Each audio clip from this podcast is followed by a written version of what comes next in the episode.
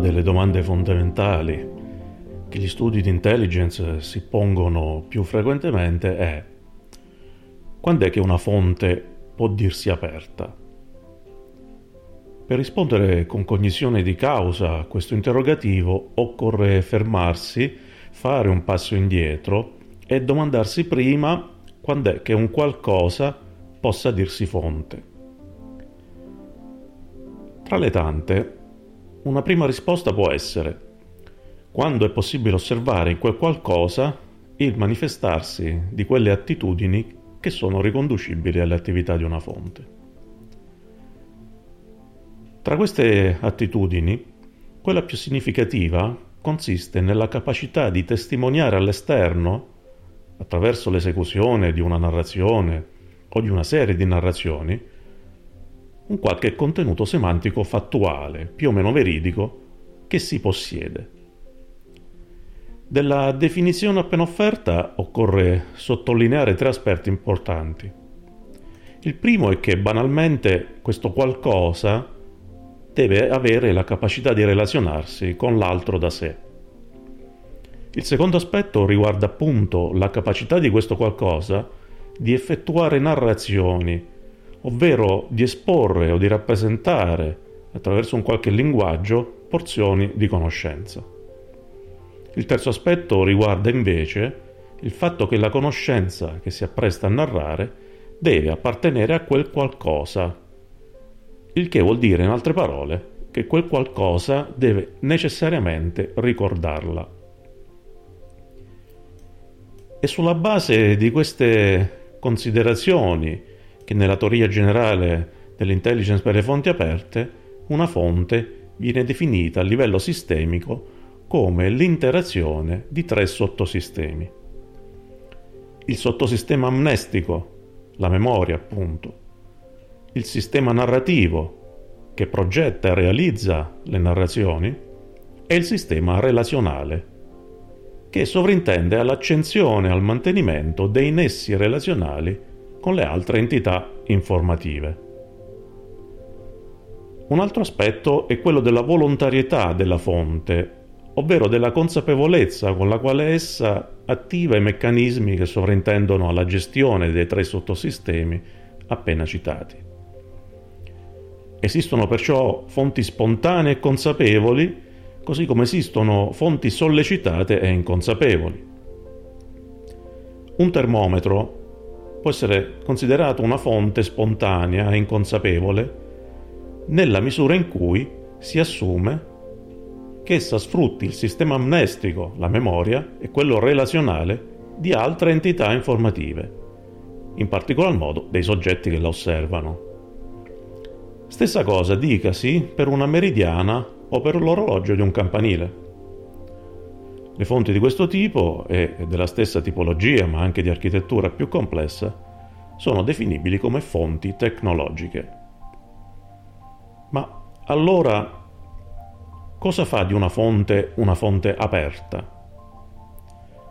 In linea di massima, una fonte aperta dovrà rendere le sue testimonianze ed effettuare le sue narrazioni in modo che esse siano, almeno in potenza, universalmente disponibili e accessibili a, chiunque voglia farlo. Disponibili nel senso che di quelle narrazioni è possibile oggettivare il fatto che esistano. Accessibili nel senso che quelle narrazioni devono essere interpretabili in un modo più o meno corretto. Ma qui viene il bello. Se la proprietà della disponibilità, ovvero il fatto di esistere, dipende in massima parte dalla fonte, la proprietà della accessibilità, e cioè della possibilità di interpretazione, dipende tanto dalla fonte quanto dal fruitore delle narrazioni di quella fonte.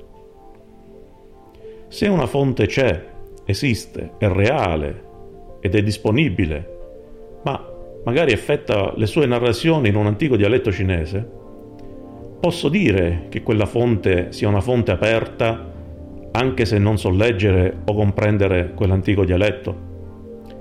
Ebbene, la risposta è sì.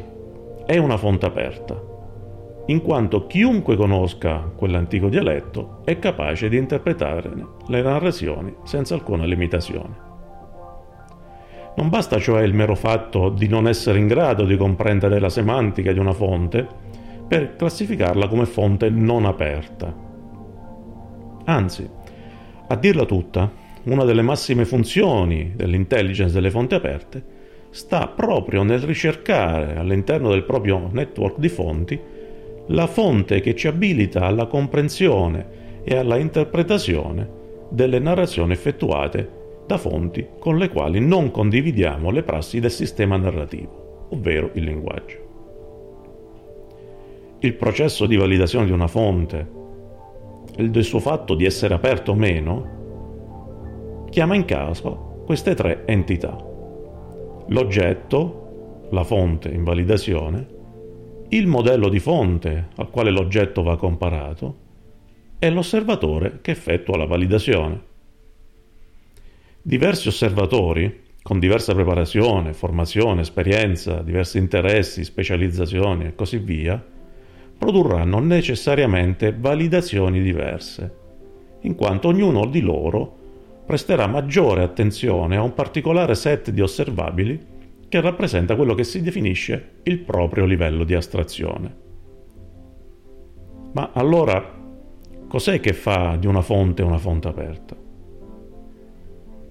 Fonte e informazioni nascono originariamente con l'unico scopo di comunicare, di informare, di condividere conoscenza e talvolta sapienza.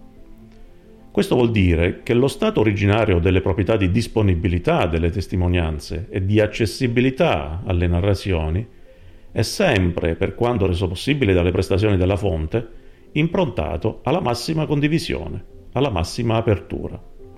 Fonti e informazioni nascono dunque sempre, in ogni caso, aperte. Solo successivamente, infatti, è possibile che lo stato originario delle proprietà di disponibilità e accessibilità venga in qualche modo artificiosamente alterato, per lo più in senso di limitazione, nella maggior parte dei casi da parte di un ente esterno che ne abbia la possibilità e il potere, oppure da parte della fonte stessa, quando essa aderisca automaticamente alla prescrizione di riservatezza o quando si uniformi, più o meno volontariamente, più o meno consapevolmente, ad un regime informativo non naturale, non originario. Questa operazione è detta classificazione o apposizione di una classifica di riservatezza. Dunque, una fonte può essere definita aperta quando al momento dell'osservazione è sostenibile, al di là di ogni ragionevole dubbio, che essa non sia affetta da un regime artificioso di limitazione delle proprietà di accessibilità e di disponibilità. Ne consegue anche che una fonte originaria è invece tale quando al momento dell'osservazione è sostenibile che non sia mai stata affetta da un regime di limitazione dell'accessibilità e della disponibilità una fonte dunque che potremmo definire pura. Dunque, con quest'ultima osservazione scopriamo che il concetto di apertura e originarietà delle fonti ha anche un parametro cronologico che, esattamente come tutti gli altri, va valutato in sede di validazione della fonte e dei network di fonti. Tutte queste definizioni sono più ampiamente approfondite e trattate nel microglossario interdisciplinare per l'intelligence delle fonti aperte, edito da Edizione Epoché, del quale vi lascio un link nella descrizione. Buona lettura.